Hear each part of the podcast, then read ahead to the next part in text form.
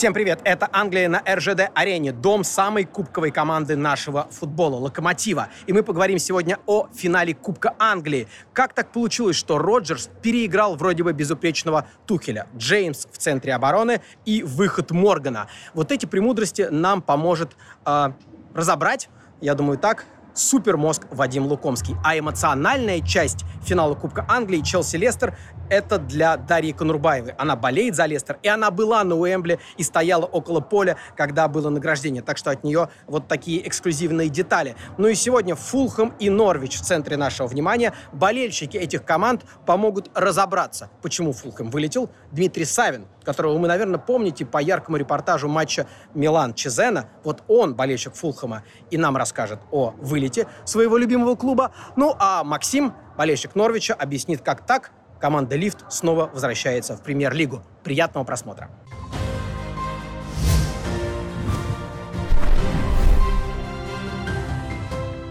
А, Даш, привет! А, понятно, как ты провела последние сутки, судя по твоей футболке. А, но а, давай оставим эмоции все-таки в твоем тексте для Sports.ru. Кто хочет, тот прочитает. Я тебя немножко так цинично и занудливо поспрашиваю про антураж финала Кубка Англии а, Челси-Лестер, где ты была. Скажи, пожалуйста, вот больше года назад последний раз была такая аудитория на футболе. Вот поведение болельщиков, которые пришли на Уэмбли, оно как-то поменялось вот с тех пор, с марта 2020 -го? Мне кажется, что, ну, по- понятно, что это был большой матч, да, понятно, что всех захлестывали эмоции, и что, наверное, они бы реагировали, может быть, менее эмоционально на это само возвращение на стадион, если бы это был какой-то регулярный матч чемпионата или там какой-нибудь меньшая ступенька Кубка Англии. Но было, знаешь, ощущение вот впервые за все эти месяцы, что все возвращается на круги своя. Потому что, конечно же, была социальная дистанция, конечно, просили сидеть в масках, но все 21 тысяч человек, кто пришли на Уэмбли, они обязаны должны были сдать тест в день матча, эм, и он должен был быть негативным. И поэтому это позволяло всем, мне кажется, быть ну, чуть менее осторожными, чем мы были, например, даже несколько месяцев назад, да, потому что в декабре же возвращались э, фанаты на несколько стадионов, по 2000 человек запускали, потом было 4000 на полуфинале Кубка Англии, было 8000 на финале Кубка Лиги, и вот потихонечку это все, критическая масса набирается, а болельщики, мне кажется, вели себя вот как они вели себя полтора года назад, перед матчем, вся вот эта аллея, которая ведет от метро к Уэмбли, была забита преимущественно фанатами Лестера, которые там оккупировали все кафешки, рестораны, все супермаркеты, где пиво продавалось. Э, по ходу матча тоже, знаешь, вся подтрибу... все подтрибунные помещения тоже были забиты людьми, там снова продавались бургеры, хот-доги, наливали пиво, э, все скандировали, разливали пиво друг на друга. В общем, вот действительно ощущение, как сказал мой коллега, что сердце футбола возвращается. Э, скажи, пожалуйста, а почему такое преимущество по голосам, по, по всему именно Лестера над Челси? Что такое? Челси это не нужно было, болельщикам Челси? Ну, Челси, мне кажется, ты сам знаешь, это не самый громкий стадион э, в Англии, как и многие, в общем, э, клубы, и лондонские, например, да, и там клубы топ-6, условно говоря, да, стандартный топ-6. Это, в общем, не самые громкие, не самые поющие ребята. Плюс, конечно же, для Лестера это значило гораздо больше. Лестер мечтал 72 года о том, чтобы выиграть финал эм, Кубок, Кубка Англии с момента их первого финала, проигранного в 49 году. И для Лестера для это был, конечно, вот главный матч, наверное, жизни для всех болельщиков. Плюс ко всему, на Челси же пускали людей. В декабре, когда попало вот 10 стадионов э, в эти пробные 2000 зрителей, Челси тогда Стэнфорд-Бридж туда людей пустили. В Лестере болельщиков не было. Болельщик... Э, и Лестер был, кстати, последним э, стадионом, где они были перед пандемией. Лестер тогда принимал Астон Виллу. А после этого все, и болельщики не видели свою команду вот 14 месяцев. И как-то все это сложилось так, что вот действительно Лестер не затыкался, Лестер пел, плясал, скакал и был максимально счастлив, мне кажется, в эту субботу. А был какой-то такой главный антуражный момент а, внутри стадиона на протяжении всей игры и до и после, который вот а, для тебя номер один. Ты в своих соцсетях, э, и не только в своих, там, в своем тексте постила много а, всяких таких моментов эмоциональных, но, может быть, то, что не вошло в это, или подробнее из того, что твои читатели уже видели?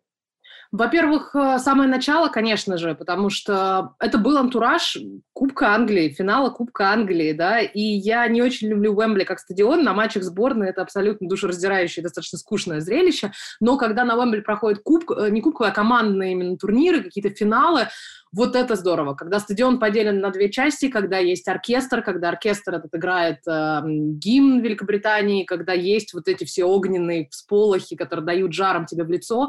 Кстати, по-моему, впервые за этот сезон команды вышли одновременно на поле, э, потому что есть же медицинские протоколы, что сначала судьи, потом одна, потом другая. Здесь они вышли одновременно, и вот как-то, мне кажется, это захлестнуло просто всех. То есть именно ощущение того... Плюс по картинке, в принципе, складывалось, что нижний ярус был более-менее равно, равномерно заполнен фанатами, и вот было ощущение, что футбол вернулся, он вернулся по-настоящему. Ну, затем э, из таких ярких моментов, э, конечно же, отмененный гол э, Чилвелла, потому что здесь история сложилась максимально. Чилвелла в Лестере не любят. Если, например, какой-нибудь гол Канте всегда встречают овациями, аплодисментами, несмотря на то, что он ровно точно так же ушел из Лестера в Челси, то Чилвелл, который воспитанник, но который потом очень некрасиво как начал, переходя в Челси, говорить, что он мечтал об этом всю жизнь, и перед финалом говорил, что это тот матч, который он хочет выиграть больше всего в жизни. Ну вот тут кармически ему, конечно, прилетело, и фанаты Лестера невероятно есть освистывали они его по ходу матча именно за да. эти слова?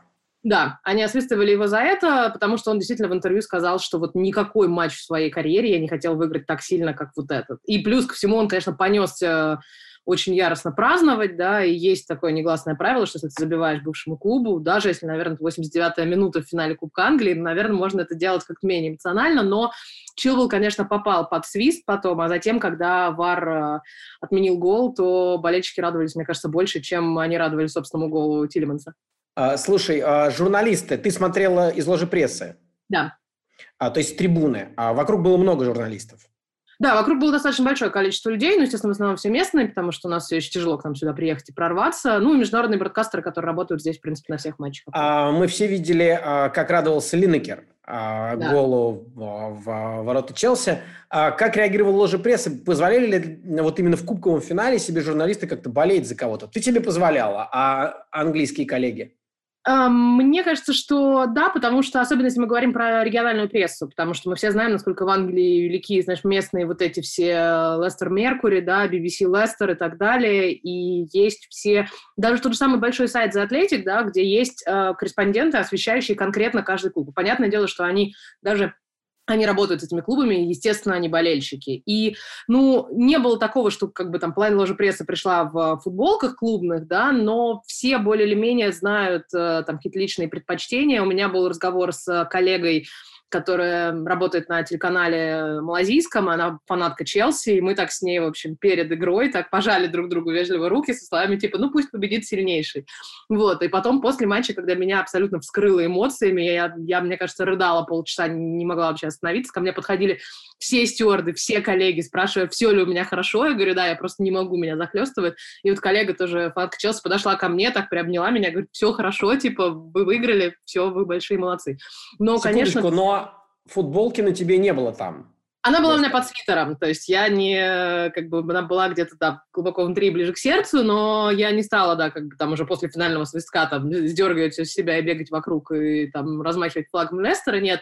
Но как бы все, все все знают, у меня была маска с лисами, это было единственное, мне кажется, что меня выдавало, но, конечно, коллеги, кто болеет за Лестер, кто, опять же таки, местные именно, они посрывали голоса абсолютно точно все вчера. А, когда Уэс Морган выходил на 82-й минуте, а, Дэн Казанский, который для нашего канала комментировал, офигел. Mm-hmm. Многие офигели, потому что, с одной стороны, он выходит, чтобы взять кубок, да, поднять mm-hmm. его. С другой, еще играть 8 минут, и Челси давит. А Уэс Морган, ну, прям скажем, не в форме. Это, что да, это, это было как, как момент. Уже пресса отреагировала на это? Ложа пресса отреагировала, мне кажется, и все болельщики, потому что ложа пресса находилась на той половине стадиона, где фанаты Лестера сидели. Мне кажется, у всех там пульс зашкаливал уже совершенно, и нужно было, мне кажется, кислород подавать просто всем, потому что, ну, такие штуки, может быть, здесь была, не знаю, ошибка Роджерса, но выпустить его на 92-й минуте, возможно, было бы здорово и красиво, еще и время потянуть. А вот на 82-й, с учетом того, что он тоже, в общем, один из тех, кто, в общем, мог быть виновником того гола Чилвелла, ну, это было страшно. И все, фана... все журналисты, конечно, да, и все фанаты Лестера сказали, очень красиво, очень здорово, но просто чудовищно боязно сейчас, что будет происходить. А, мы еще с Вадимом Лукомским уже с тактической точки зрения обсудим а, выход Уэса Моргана. А, что было после, самым главным? Вот, может быть, даже не на стадионе, а может быть, по дороге от стадиона к метро, а, жители Лестера на воскресенье остались в Лондоне, или что, что было? На Трафальгарской площади все ли цело, все ли живы-здоровы, я не знаю. Что, что в Лондоне творилось? Жители Лестера привезли организованно, они приехали на автобусах, которые клуб организовал, поэтому я думаю, что там была очень веселая дорога обратно в э, Лестер у всех. Я еще бы, мне кажется, отдала полжизни, чтобы посмотреть, как э, команда сама праздновала, потому что сейчас, опять же таки, из медицинских протоколов клубы добираются на двух, как правило, автобусах, чтобы они не сидели там плотно друг, рядом друг с другом, а чтобы у них была социальная дистанция внутри. И, как правило, в одном автобусе едет тренерский штаб, а в другом автобусе едут игроки. Поэтому мне кажется, что вот там тоже у Лестера тусовка была совершенно невероятная. Знаешь, такие вожатые в другом корпусе, типа, празднуют самостоятельно, а мы вот, значит, здесь повеселимся. Но то, что происходило на поле, это, конечно, это просто невероятно. То есть э, мне кажется, что в этом, конечно, магия всегда финалов, да, то есть одно дело, когда ты завоевываешь трофей, как АПЛ, например, да, и ты весь сезон к этому идешь, ты психологически понимаешь, что как бы вот ну, как бы ты уже максимально близок, да, а в финале это 90 минут вот чистого времени, которые могут решить все, что угодно. И здесь концентрация просто эмоций, она захлестывала, там все, естественно, скакали, прыгали с этим кубком, э, все там искали, наконец-то, впервые за 14 месяцев каких-то своих родственников, жен, там, э, друзей на трибунах. На трибунах, кстати, был Энди Кинг, да, тоже легенда Лестера, и это очень приятно, что он тоже пришел на это посмотреть, поболеть. Для меня таким очень э, трогательным моментом было, когда молодежь там прыгала и радовалась, и скакала друг, друг на друга. Э, пятерка золотая чемпионская, вот именно старики, да, это Морган, это Албрайтон, Варди, Фукс, вот они шли отдельно и как-то так вот с кубком передавая кубок Шмейхель друг другу. Еще. Да, да, да, вот Шмейхель, конечно же. И вот у них был такой внутриковый, что типа вот, ну мы уже все выиграли. Мы вот и чемпионы Англии, и Кубок Англии, и это было очень красиво. А у тебя в тексте эта мысль как раз а, высказана по поводу того, что кубок значит для Лестера больше, чем чемпионство пятилетней давности. Я не могу в это поверить. А ты, ты просто хочешь а, повысить цену своего прихода на Уэмбли или что? А почему? Нет, Мне кажется, чемпионство это... круче. Это не моя история, это не моя аргументация, но я, э, естественно, читаю огромное количество лестерских болельщиков, я общаюсь с большим количеством лестерских коллег, и все как один мне говорили, что кубок круче, потому что эм, чемпионство это была сенсация. Никто никогда в Лестере не думал, что они выиграют чемпионство. Даже там в чемпионский год, там до матча с Манчестер Сити, да, того самого, как бы никто не предполагал и не верил, и не было надежды. Кубок Англии для таких команд, как Лестер, это мечта всей жизни, которая передается из поколения в поколение. Что если вы болельщик маленькой команды, ну, давай будем честными, и там, если выкинуть последние пять лет, да, то Лестер все-таки маленькая команда. Ровно как и болельщики, например, там, Бернли, Брайтона, Ноттингем Фореста в его нынешнем состоянии и кого угодно. Они всю жизнь мечтают, что они выиграют Кубок Англии, потому что Кубок Англии про сказки, про сенсации, про то, что ты можешь удачно провести там пять матчей и вот выйти в финал и показаться на Уэмбли. С учетом того, что у Лестера было четыре проигранных финала, вот огромное количество людей говорили мне, что там мой дед был на финале там в 49-м, мой отец был там последний раз там на финале в 70-е годы, и вот для них это боль, которая просто была с ними 72 года. И это мечта, которая была постоянно, и это то, на чем погорел, например, очень много тренеров Лестера, да, тот же самый Клод Пуэль как бы огреб в свое время именно за то, что он к кубку относился как ко вторичному абсолютно турниру. Здесь Роджерс как бы сразу сказал, говорит, я понимаю, как это важно для болельщиков. Это единственная чашка, которой Лестеру не хватало в внутреннем, во внутренних соревнованиях. Теперь она есть, комплект полный. И вот действительно, я, ну, я была на многих там финалах, на многих решающих матчах. Я видела там, как, опять же таки, э, Ливерпуль брал, ну, Ливерпуль, да, долгожданное тоже чемпионство в прошлом году, но все там эти Э, эмоции, например, Манчестер Сити, который сейчас гораздо более спокойный. То, что я видела на Уэмбли в субботу, ну вот 6 тысяч человек рыдали. То есть вот абсолютно разных возрастов, какие-то дедушки в лестерских футболках, которые просто рыдали, потому что... Не потому что вау, это сенсация, не потому что вау, с нами случилось чудо, а потому что мы ждали всю жизнь, и вот оно наконец-то случилось, и мы до этого дошли. У тебя вообще неделя чашек. Твой любимый локомотив в России берет кубок, mm-hmm. Лестер в Англии. А, с этим, Даша, я тебя и поздравляю. А, спасибо тебе за рассказ. Давай еще увидимся. Спасибо. Локомотив, правда, не попал в Лигу чемпионов, но на Лестер я еще надеюсь. Дим, из всех людей, которых я знаю, у тебя, наверное, один из самых э, необычных э, наборов любимых футбольных команд. И среди того, что забрать... А?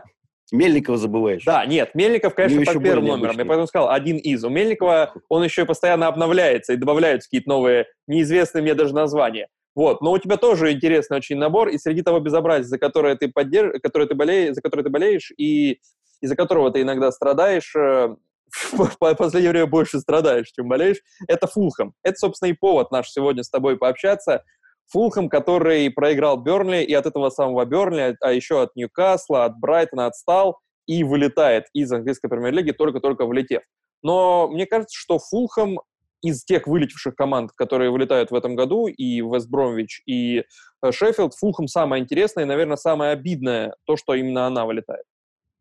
Ну, Фулхэм вообще превратился в команду лифт, ну, не по своей, наверное, при воле, надо сказать, что просто, э, если вот сравним с Норвичем, да, который входит и выходит, да, тоже так же, как и Фулхам последние годы, Норвич состав не обновляет. Норвич вообще остается таким же, как и там, и здесь.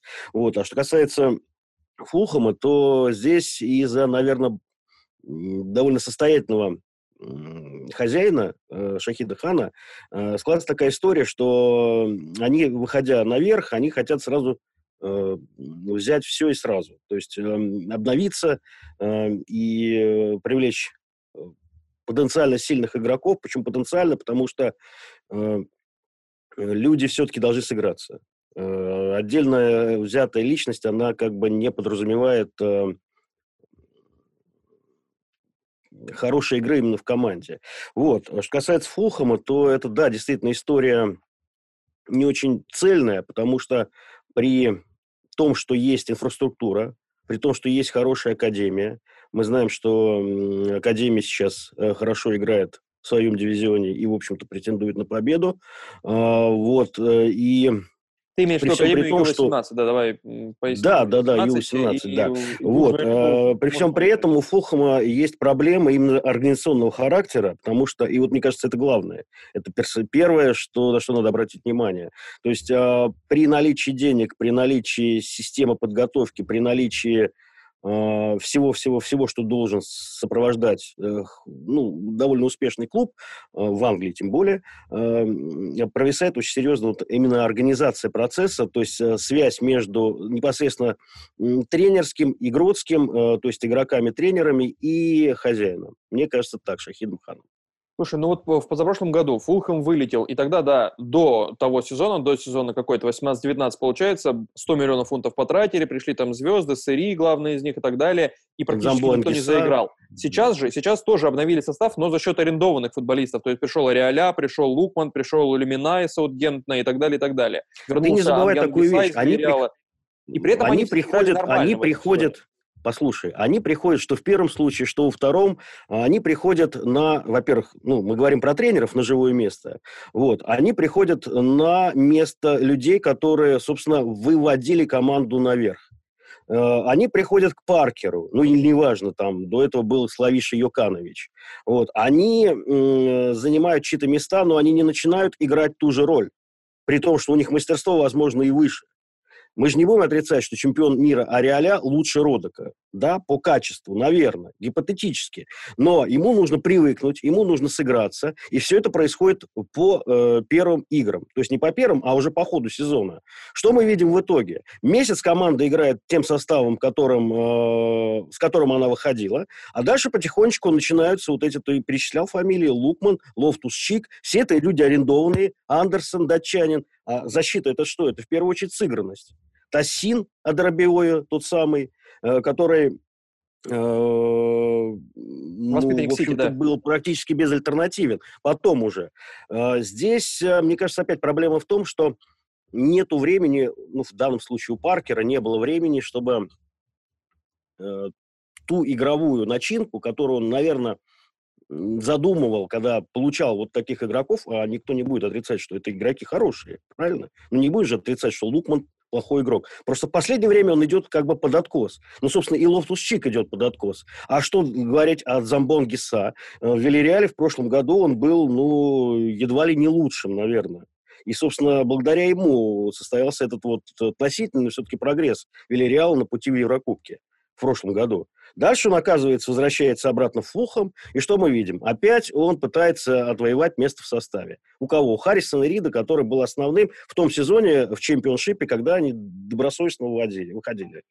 Мне кажется, вот в этом проблема. Это главное. Надо уже к чему-то подойти, к, на чем-то остановиться. Тем более есть все условия. Для... То есть, по-твоему, не надо было такие большие вливания делать тогда, и Нет. не нужно каждый Слушай, год э, настолько усиливать состав после чемпионшипа? Это такая мысль ну, твоя? Ну, я думаю, что, э, конечно, пример Бернли это не тот пример. Нет, не пример Бернли. Что... Можешь ответить, пожалуйста, не ходить вокруг да около? Я а... думаю, да. Я тебе сказал, точечный процесс, он важен. Здесь точечно нужно все mm. делать. И э, на поток ставить именно в первую очередь качество игры. Качество игры, которое Паркер...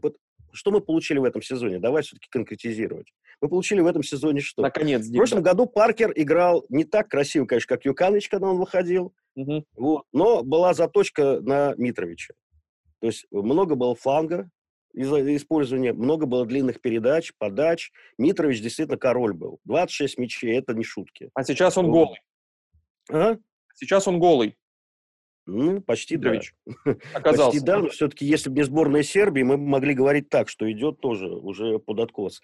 Пока я не могу так сказать однозначно. Мне кажется, что вот Слушай, ну три гола яркий. сейчас, 26 э, в прошлом сезоне в чемпионшипе, но до этого была премьер-лига, где тоже было 11 голов. Э, да, были да. с вылетающим Фулхом, но все равно 11 голов, это нормально. Это много даже для вылетающей команды. Вот, сейчас три. И, а, а в Сербии он продолжает забивать в сборной. Ну, ты не забывай, давай, если уже на частности, что Митрович, в общем-то, присел на лавку. Сколько он должен был забить, выходя на 15 максимум 20 минут, начиная где-то с ноября месяца. Потом был ковид, потом вечеринка, которая Нет, разозлила просто голами, всех. Но он не присел не потому, что э, просто не нравится Слушай, его лицо. У него была заточенная игра в чемпионшипе. Мы же говорим про простоту. А попробуй сыграй в этом чемпионшипе, как сыграл Йоканович. Опусти мяч, мяч вниз. Кстати, там тоже был Митрович. И когда надо, он, понимаешь, выходил и забивал и ногами. И я тебе говорю, очень был серьезной фигурой у Йокановича. Собственно, Йоканович Митровича и реанимировал. Что касается Паркера, то, получив Лукмана, вот этих всех людей, да, я, mm-hmm. Лукман это олицетворение, потому что, создавая достаточное количество моментов, команда совершенно не могла забивать, не умела. Она не понимала, как это делать. То есть можно говорить о везении и невезении. Знаешь, говорят, везет тому, кто везет, как говорил Юрий Розанов. Вот. И э, везет тому, кто везет. Здесь э, можно говорить о каком-то диком невезении, ведь Фулхам, наверное, чуть ли не первая команда, Слушай, которая потеряла кучу очков, э, кучу очков от, э, от, от этого невезения. Как я говорим. вот тоже чисто визуальное впечатление о невезении Фулхама. Я вот сейчас посмотрел цифры и удивился, насколько это визуальное ощущение подтверждается цифрами. Просто послушай, по разница между ожидаемыми голами, между XG и реальными голами у Фулхэма примерно такие же цифры, как у Брайтона. Ну, Брайтон самая невезучая команда в топ-5 э, лиг Европы да, вообще. Да, да, да. Они не забивают столько, сколько должны были забивать, и были бы, там, боролись бы за Лигу Европы. По... И при этом Фулхэм стремится к сложной игре, о чем ты говоришь. То есть комбинационный, они владеют мячом где-то на уровне 12-й команды английской премьер-лиги. Они бьют э, поворотом на уровне Тоттенхэма и Вестхэма. А, они ну, созидают по количеству там, ожидаемых тех же голов на уровне Вулверхэмптона и Саутгемптона. То есть это команда, которая по цифрам и по качеству игры вылетать не должна, но она вылетает. И это, мне кажется... Знаешь, играет, играет не цифра ведь. И вот это вот, э, все вот эти ESG, понимаешь, а человек все-таки немножко более старой формации, наверное, я понимаю, о чем ты говоришь. Ожидание, Хорошо, а, ожидание это ваша проблема. Просто ожидаемое игра. То есть качество моментов, Хорошо. которые они сдают, качество моментов высокое. Ну, пойми, что, допустим, э, если в завершающей фазе тот же Лукман, например, вместо того, что, обыграв троих, бьет э, дико в сторону, это говорит о том, что где-то у него э, не хватает мастерства. Ты же не будешь отрицать. Сколько можно владеть мячом? Фулхэм действительно э, давил иногда команды, ну, то есть давить он не умел. Никогда, я имею в виду, владел мячом какое-то невероятное количество, но без моментов. Мы говорим про невезение, про созданное, но создавалось это все, э, мне кажется, во многом даже спонтанно, нелогично создавалось. Потому что э, чтобы создать, вот, допустим, чтобы Лукман имел шанс э, не просто возить мяч на фланге, а еще обыгрываться с кем-то, получая пространство, те же самые стеночки забегания. Для этого нужно время. Э, Митрович присел э, из-за того, что как раз во многом из-за того, что ставка была сделана на Кавалейру и Лукмана в определенный момент на того же Лофтуса, понимаешь? Что люди, которые в глубине тащат мяч, держат мяч, они, в общем-то, могут с ним дальше до конца до ворота доходить. Мне было, мне кажется, что у Паркера была такая идея. То есть сделать команду менее зависимую от Митровича. Вот. Но если бы у него была предсезонка с этими игроками, да, если бы он успел провести с этими игроками месяца два и товарищеские матчи, возможно, в этом был бы толк. По ходу, по ходу, он разобрался, мне кажется, только где-то к декабрю. Э, поэтому мое отношение к Паркеру э, растущий тренер, но не более. Вот. Э, он также, в общем-то, попадает в зависимость от организационных моментов, как, собственно, и вся команда. Он Хорошо. получает набор набор игроков, набор игроков и задачи, э, а так не должно быть. То есть Паркер должен быть полноценным менеджером, который э, начинает работу от и до и заканчивает ее. Вот когда он сам будет определять, кто ему нужен, кого мы оставляем, тогда да. Если это будет Фулхэм, тогда будет толк. Будет ли Фулхэм фаворитом чемпионшипа в следующем сезоне? Ну, если Фулхэм слепит банду под стать ту, которая была при Ходсоне, при Ходсоне, понимаешь? Где не было такой витиеватости, возможно, стиля, но был дух. Вот та команда была духовитой, понимаешь, она тоже спасалась, и она невероятно спасалась. В седьмом году спасалась. И э, этому Фулхму э, те спасения только снятся потому что была еще более гиблая ситуация.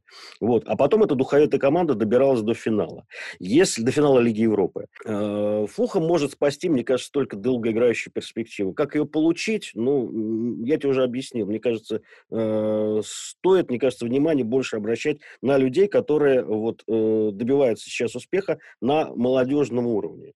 Э, ты можешь мне привести пример Сосиньонов, но вот это вот как раз очень безграмотная политика, когда отдаются люди, совершенно которым могут приносить пользу здесь, раздаются и усед... Э, проседают в других командах. Также было и с Фредриксом, например, который ушел в Вестхэм и ни о чем. Джо Брайан присел вообще, понимаешь, тот человек, который вывел команду э, наверх в прошлом году. Это неправильно, это неверно. Надо давать людям шанс. Вот. Тогда будет все более-менее пластинка Дмитрия Савина может э, быть настолько долгой, что... Как жвачка, да? Поймете, когда ее конец и когда новое начало. А, Максим, привет. А, поздравляю Норвич с таким уверенным а, лидерством и победой в чемпионшипе. И сразу вопрос по этому поводу. Норвич вылетел и сразу вернулся. Значит ли это, что уровень чемпионшипа так упал или Норвич был так крут? Что было правдой по ходу этого сезона? Так, э, привет, Тимур.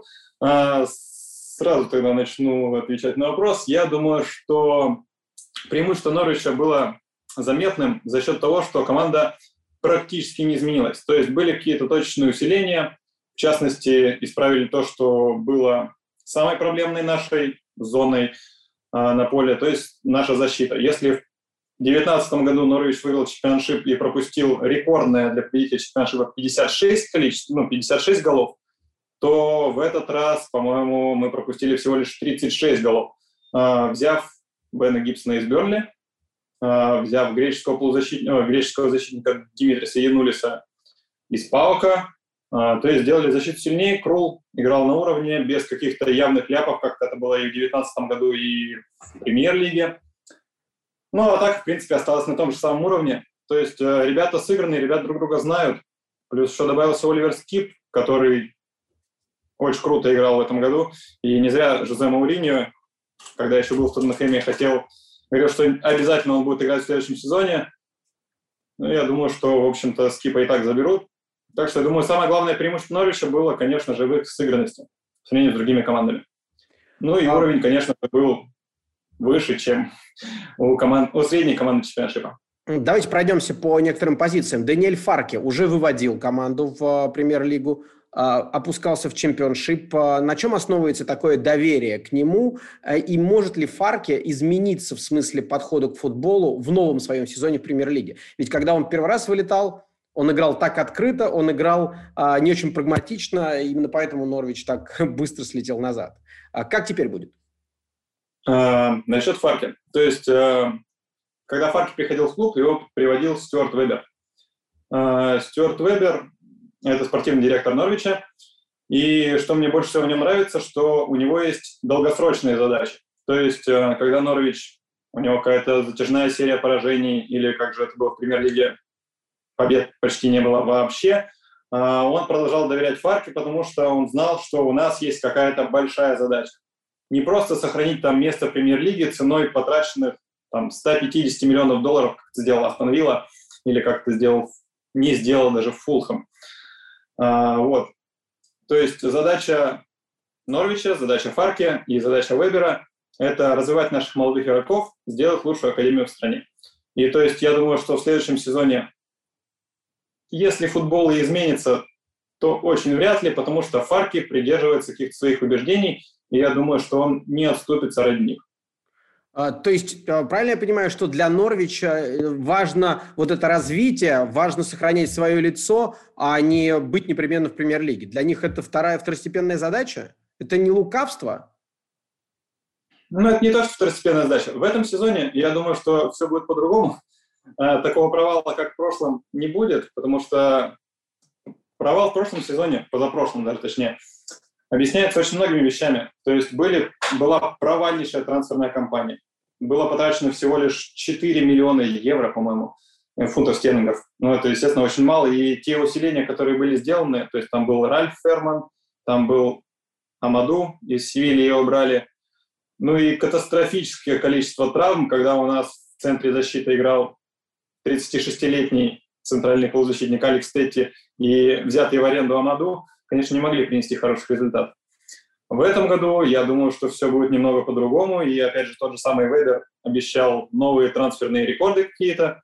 Естественно, это не будет 20-30 миллионов, но я думаю, что миллионов 10-15 Норвич может отдать за какого-нибудь игрока. В этом году, конечно же, подход будет немного другой. И, конечно, задача остаться в премьер-лиге существует. Но я думаю, что даже если Норвич вылетит, Фаркев все равно останется, потому что клуб ему доверяет, клуб видит, что он делает. И ну, в общем, клуб понимает, что это наш тренер. А по персонале, а насколько эти ребята, а, которые сейчас являются лидерами Норвича, готовы к премьер-лиге? Ну, в частности, наверное, больше всего вопрос по аргентинцу Буэндия, которого в середине сезона хотел Арсенал. Чем он так крут и насколько он готов играть по вашим ощущениям в премьер-лиге? Ну, он уже отыграл один сезон в премьер-лиге и, в принципе, был лидером даже той атаки Норвича. Сейчас он стал, в принципе, еще на два года старше, на два года опытнее. Главные его плюсы, ну, это отличный удар, несмотря на то, что, в принципе, он вингер, но вингеры в Норвиче почти всегда смещаются в центр, оставляя пространство на фланге для наших защитников крайних, которые очень любят играть в атаку. А вот. Ну и вид- прекрасное видение поля, о чем говорят 16 ассистов у Эми в этом сезоне и 12, когда мы выиграли чемпионшип в прошлый раз. Ну и потрясающее взаимопонимание с Пуки, которого, проникающие пасы на которого проходили раз за разом, что и в премьер-лиге, что и в чемпионшипе. Ну, То нас, кстати, очень... интересует... Да, да, а, да, да, еще какая-то мысль. Да. Да, очень-очень умный, грамотный игрок, который понимает и читает игру. Может быть, он не такой быстрый, он не такой мощный, но он очень техничный и очень грамотный игрок.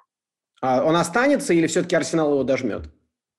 А, опять же, спортивный директор сказал, что если мы кого-то и будем продавать, то будем продавать только на наших условиях, только за какую-то большую сумму. В принципе, не нуждается клуб в продаже, и без продажи, в принципе, мы будем счастливы, если сохраним такого игрока, как Эми. Но если все-таки Эми захочет уйти, то я думаю, что это будет не меньше 35-40 миллионов.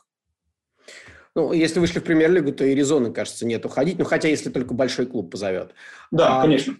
31 год а, Пуке, он снова забил 26, да, у него в этом чемпионате. А, да. А, он не сдает, он по-прежнему так а, страшен, как тогда еще при выходе из того чемпионшипа. И особенно нас, конечно, форма Пуки интересует в разрезе сборной Финляндии. А, ну, как вы знаете, главный козырь Пуки – это скорость, и я очень надеюсь, что, конечно же, с годами она потихонечку теряется, но надеюсь, что еще на парочку сезонов его хватит. А, Пуки не сдает, 26 голов в этом чемпионате доказывают. Ну и сборная России, конечно, я думаю, будет очень тяжело, потому что вообще центральный защитник не так часто бывает скоростными. А сборная России, они совсем не скоростные, да, наверное, можно сказать. А, вот, но в премьер-лиге в прошлом сезоне было очень хорошее начало Тьему, но далее то ли защитники поняли, как против него играть, то ли линия обороны стала гораздо глубже, и Тьему стало гораздо тяжелее находить свободные зоны. То ли просто команда после нескольких поражений поплыла, и уже какой-то был настрой не тот, но во второй половине сезона премьер-лиги он конкретно сдал и не забил с игры почти ни одного мяча. То есть, конечно, я надеюсь, что в этом году в премьер-лиге будет немножечко по-другому, но я думаю, что Норвичу непременно нужна конкуренция на эту позицию, потому что последние три года он был абсолютно безальтернативен. То есть нужен еще один нападающий? Обязательно. Нужна какая-то ему конкуренция, потому что если будет как в прошлом сезоне премьер-лиги, э, его должен кто-то подменять, кто-то ему должен придавать мотивацию, чтобы он хотел становиться лучше, но пока вот в ближайшие, ну, последние три сезона на скамейке сидели Джордан Хьюджел, э, Сорбени, Ида. То есть, наверное, это не те люди, которые могут выйти в премьер-лиге и дать какой-то результат. А какой Норвич Сити а, сильнее? Тот, который из Фарки выходил два года назад или который выходит в премьер-лигу сейчас? Я думаю, что тот, который выходит сейчас, по той простой причине, потому что у нас оборона стала гораздо лучше. Именно в этом, я думаю, будет заключаться ключ к успеху, то есть к улучшению позиции премьер-лиги в этом году. А кого бы хотел Норвич в своей компании видеть? А, понятно, что Уотфорд уже вышел напрямую, там четверка начинает разыгрывать плей-офф. А, если выйдет Бормут, то получится, что все три команды, которые покидали премьер-лигу, да. ее и пополнят. Норвич бы кого хотел с собой прихватить?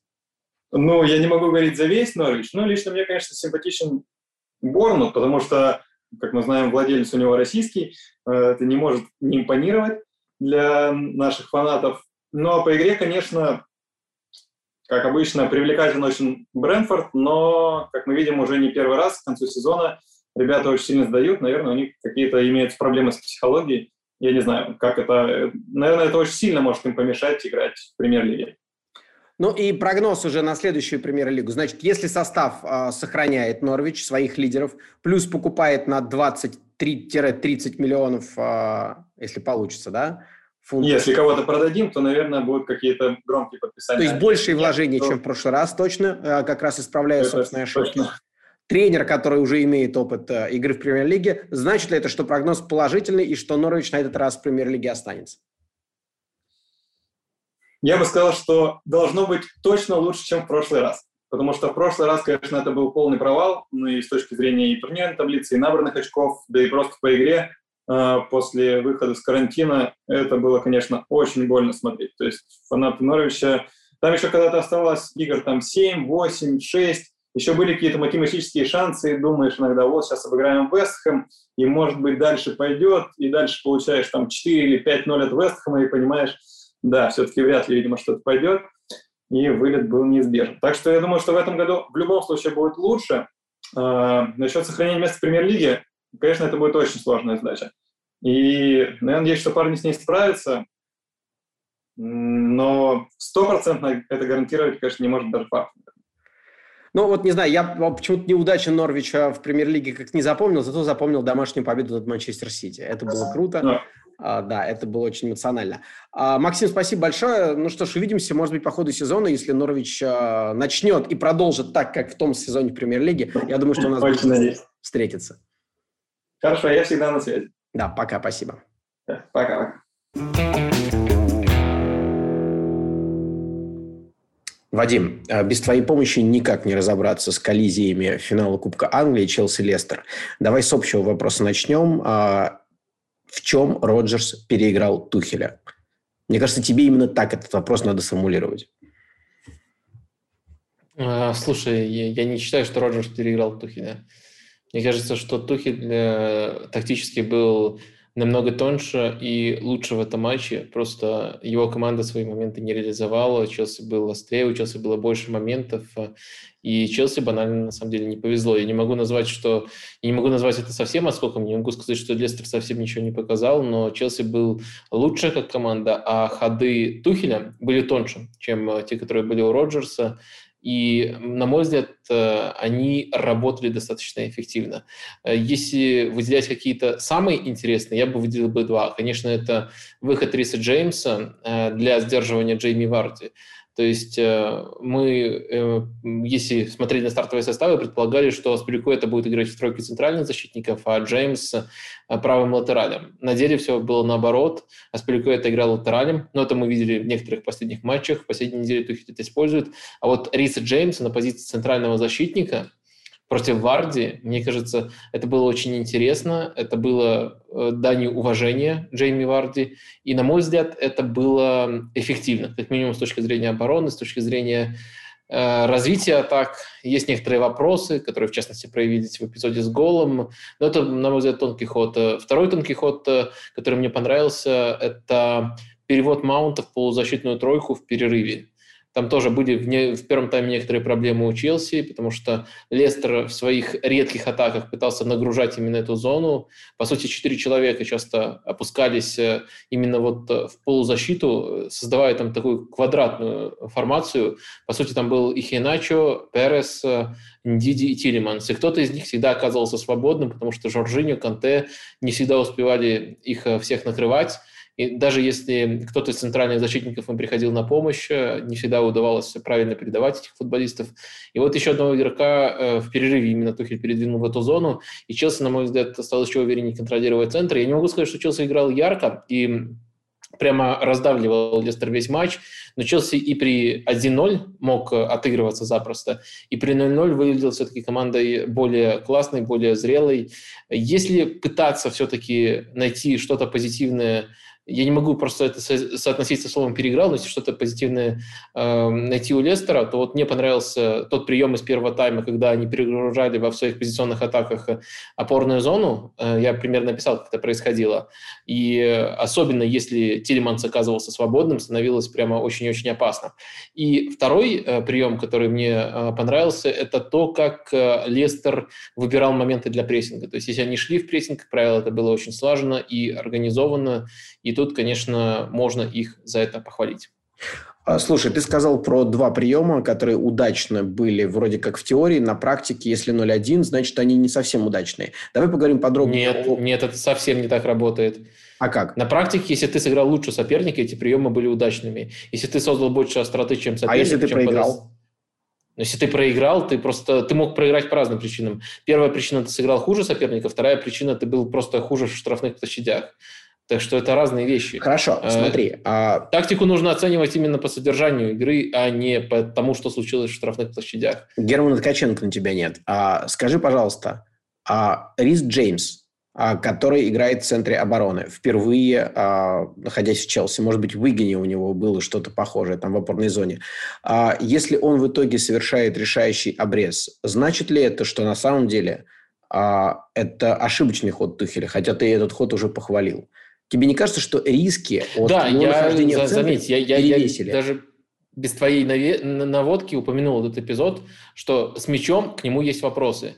Но все-таки, как он выключил Варди без мяча, на мой взгляд, э, как он не позволил именно основным эпизодам, э, через которые Варди строит свою игру, состояться в этом матче, на мой взгляд, это важнее. Это главная угроза, которая исходит Вадим, от погоди, погоди секунду. Почему Варди нужно уделять такое внимание? Человек в 21 году забил два мяча. Они Бензима, э, из-за Бензима не перестраивали так свою оборону. Почему они испугались Варди и должны были выворачивать наизнанку амплуа своих игроков? А, потому что Варди не всегда играет против высокой линии. Ты хочешь сыграть с высокой линией против Варди, но Варди забивает э, мало. В частности, конечно, есть еще и проблема реализации у него. Может, он сейчас не очень уверен в себе, но мало он забивает в 2021 году, э, потому что часто играет против низкой линии. Если он играет против высокой линии, если ты хочешь сохранить высокую линию, играть против Варди будет просто глупо не адаптироваться. Э, как, например, Вернер против Манчестер Сити. э, если ты не адаптируешься, он тебя наказывает. Э, хотя вроде как он тоже в кризисной форме, ну, например, в полуфинале, если есть что-то конкретное вспоминать. Но если ты хочешь сыграть с высокой линии против такого нападающего, адаптироваться – это вполне э, резонный ход. И мне кажется, Тухель очень правильно оценил акценты в игре соперника, и даже когда Варда не в форме, все равно от него очень многое зависит в игре Лестера. Сейчас, конечно, самый влиятельный игрок это Тильманс у Лестера, и он не только в этом матче блистал, э, он в целом блистает э, в последние месяцы очень-очень стабильно, но э, все равно вот эта вот угроза, это возможность играть через Варди в быстрой атаке, когда соперник оставляет пространство, это главное, что у Лестера есть на большие матчи, и мне кажется, это не сильно коррелирует с формой Варди, это коррелирует с его качествами. То есть пока у него есть эта взрывная скорость, она у него есть. Я не знаю, почему он до сих пор отказывается отказывается стареть, но даже в 34 года у него есть эта скорость, так что, мне кажется, это решение было оправдано с точки зрения обороны, с точки зрения а, построения игры, с точки зрения первого паса. А, я сразу оговорился, что был этот эпизод, что этот эпизод слишком дорого стоил. Э, тут можно э, спорить. Э, действительно, Джеймс просто-напросто не дает тех качеств, которые дает Аспиликуэта, если бы он оказался на этой позиции. Тут отчасти это правда, но мне все равно кажется, что плюсы тут перевесили минусы. А мы с Васей Уткиным заспорили в Телеграме заочно, правда, а Вася уверен, что это был провал опорной зоны Челси, которые не встретили Телеманса. Я уверен, что это следствие а, обреза, и опорной зоны здесь ни при чем. А, рассуди нас, пожалуйста. Мне кажется, что ты прав, что первая причина... Я, кстати, прости, не прочитал пока ни тот, ни другой пост. Я знаю, насколько рискованно пересказывать чужие слова, что ты всегда упускаешь, что-то искажаешь.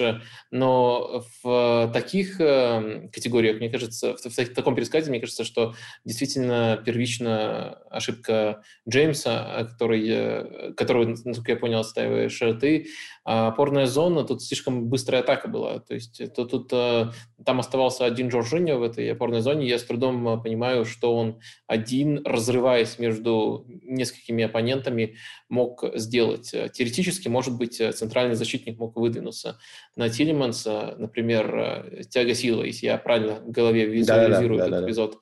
Но не знаю, в опорной зоне там был Жоржини, я не считаю, что он виноват в этом эпизоде, это просто э, мол, молниеносно быстро мяч носился вокруг него, и прочитать этот эпизод было нереально, то есть физически успеть тоже, мне кажется, практически невозможно. Ну и, конечно, началось все с э, плохого исполнения и плохого решения э, Риса Джеймса. А, был на 82-й минуте, ну, по-настоящему забавный момент, потому что и Дэн Казанский, который комментировал этот матч, и я, честно говоря, офигели от выхода Уэса Моргана. А, потому что чувак погрузнел, а, вряд ли он 10 минут матча мог провести так, как нужно было Лестеру. С чем ты, холодным умом анализируя, связываешь его выход и это решение Роджерса? Мне кажется, вы так офигели от этого решения, что не обратили внимания на то, кто выходил в эту же минуту на поле у Челси. Мне кажется, э, жиру – это как бы приглашение к навесам. То есть ты выпускаешь жиру, это означает, что будет очень много навесов. Э, и мне кажется, тут э, ход Роджерса был контрреакцией на то, что делал Томас Тухель. То есть Челси и без того создавал через навесы вот уже несколько минут до еще до выхода Жиру. Сейчас, насколько можно судить вот именно с той точки, в которой оказались тренеры, это должно было еще сильнее участиться, и Уэс Морган просто игрок э, дополнительный для сдерживания таких, как э, Жиру, не всегда персонально Жиру, но э, дополнительный игрок, который хорошо играет в штрафной головой в период, в короткий отрезок, когда ничего кроме этого делать и не потребуется. А, два вопроса, которые тянутся из этого финала в будущее. А есть ли теперь, а, может быть, увеличенный шанс Сити обыграть этот Челси в финале Лиги Чемпионов? Что это значит для уверенности Тухеля, для уверенности команды, для его тактических решений? Может ли где-то что-то пошатнуться у Тухеля уже в контексте финала с Сити Лиги Чемпионского? Я не думаю. То есть Манчестер Сити и так был фаворитом этого финала и остается фаворитом. И мы до сих пор не видели э, столкновения этих команд в оптимальном составе. И, может быть, Гвардиола даже умышленно стал не, не все показывать, что может его команда в матче против Челси в чемпионате. В Кубке, понятное дело, там тоже была некоторая доля ротации. А, поэтому я думаю, что Сити в любом случае фаворит, но последние неудачи Челси никак на это не влияют, потому что а, и с Арсеналом, и с Лестером два поражения подряд. У Челси сейчас, напомню, а, Челси играл, если не здорово, то как минимум нормально, на том уровне, на котором они прошли всю эту дистанцию. Но если в некоторых матчах у них была, скажем так, супер горячая серия, то сейчас супер холодная серия. То есть Челси всегда был классной командой при Тухеле, но для того, чтобы э, эта классная команда прямо матч за матчем выигрывала, иногда нужно было, чтобы в пограничных ситуациях Челси везло. Сейчас то же самое, Челси играет, на мой взгляд, на том же уровне, в пограничных ситуациях э, им э, не везет. Так что все тут, на мой взгляд, настолько просто. Если, мы, если ты котировал Челси как фаворита до этих матчей, продолжай котировать. Ну, то есть ничего в шансах Челси, на мой взгляд, не поменялось. И если рассуждать с точки зрения психологии, я думаю, тоже не сильно поменялось, потому что Тухель – это как раз-таки человек, который рассуждает в категории «сыграли качественно» и «сыграли некачественно», а не добыли результат. То есть он может свою команду, наоборот, после, после победного матча э, чуть ли не публично читать. Такое было в Дортмунде точно. Э, в Париже я не за каждой его пресс-конференции следил, но тоже что-то такое доносилось, если я ничего не путаю. То есть он говорит э, о качестве игры постоянно. Вот он даже немножко на этом повернут в хорошем смысле. Поэтому я думаю, после этих матчей он тоже скажет, что все как минимум не так плохо, а может быть где-то даже местами хорошо, и, следовательно, ну, Челси не психологически, не тактически, не по уровню игры никак не пострадал в этих матчах. Обидно, конечно, что без трофея остались. Тухель его заслужил, но будет шанс взять другой. А, ну и возможно ли в связи с этой победой Лестера в Кубке перевертыш в Лиге чемпионской борьбе а, в чемпионате Англии? А, Лестеру остается сыграть с Челси и с Тоттенхэмом. Календарь у Ливерпуля, который на это место претендует, полегче. В связи с тем, что Ливерпуль добыл такую героическую победу над Вестбромом благодаря голу Алисона, ждешь ли ты, что Лестер и Ливерпуль поменяются местами? Да, да, вероятно. Э, тут э, как мы только что увидели буквально, э, может быть всякое э, на дистанции одного матча, на дистанции двух матчей, но все-таки Челси как команда, даже финал Кубка Англии меня в этом убедил, э, класснее, и думаю, они свою работу сделают и обыграют Лестер в очной встрече, в очной встрече следовательно, вероятным кажется сценарий, где Челси и Ливерпуль так и займут места в Лиге чемпионов. А, а вообще гол Алисона, тебя как такого, а, как холодный мозг, смотрящий на футбол, о чем, о чем тебе это говорит? О том, что, а, что все плохо у Ливерпуля, раз э, приходится вытаскивать вратарю голами свою команду? Или что это, в общем, иррациональность, которая работает а, в какой-то плюс? Вот как ты, как ты акценты расставляешь в этой истории? Мой мозг в тот момент был сосредоточен на том, как э, машина, которую построил на Эмире, разносилась видео со счетом 4-0. Я комментировал этот матч, поэтому я только узнал э, из уведомления, что Алисон забил. Конечно, когда такое случается, это всегда такой приятный шок. И особенно э, приятный был, ну, во-первых, потому что Ливерпуль, на мой взгляд, тоже заслуживает места в Лиге чемпионов, и здорово, что они продолжают бороться. И сам Алисон, у него такой трудный сезон, и в личном плане ему через многое пришлось пройти, и ошибки обидные были. В целом мне он э, симпатичен, мне кажется. Не всегда его критиковали по делу, иногда игнорировали его позитивные моменты, которых в этом сезоне было достаточно. Я не спорю, что по его меркам он сейчас проводит э, слабый год. Самый слабый, наверное, после э, вообще его первого, скажем так, европейского сезона в качестве основного вратаря, включая сезоны в Роме. Но э, все равно все не так плохо, как кажется. И здорово, что он даже в глазах таких highlight болельщиков сгладил немножко это впечатление, и теперь его похвалит.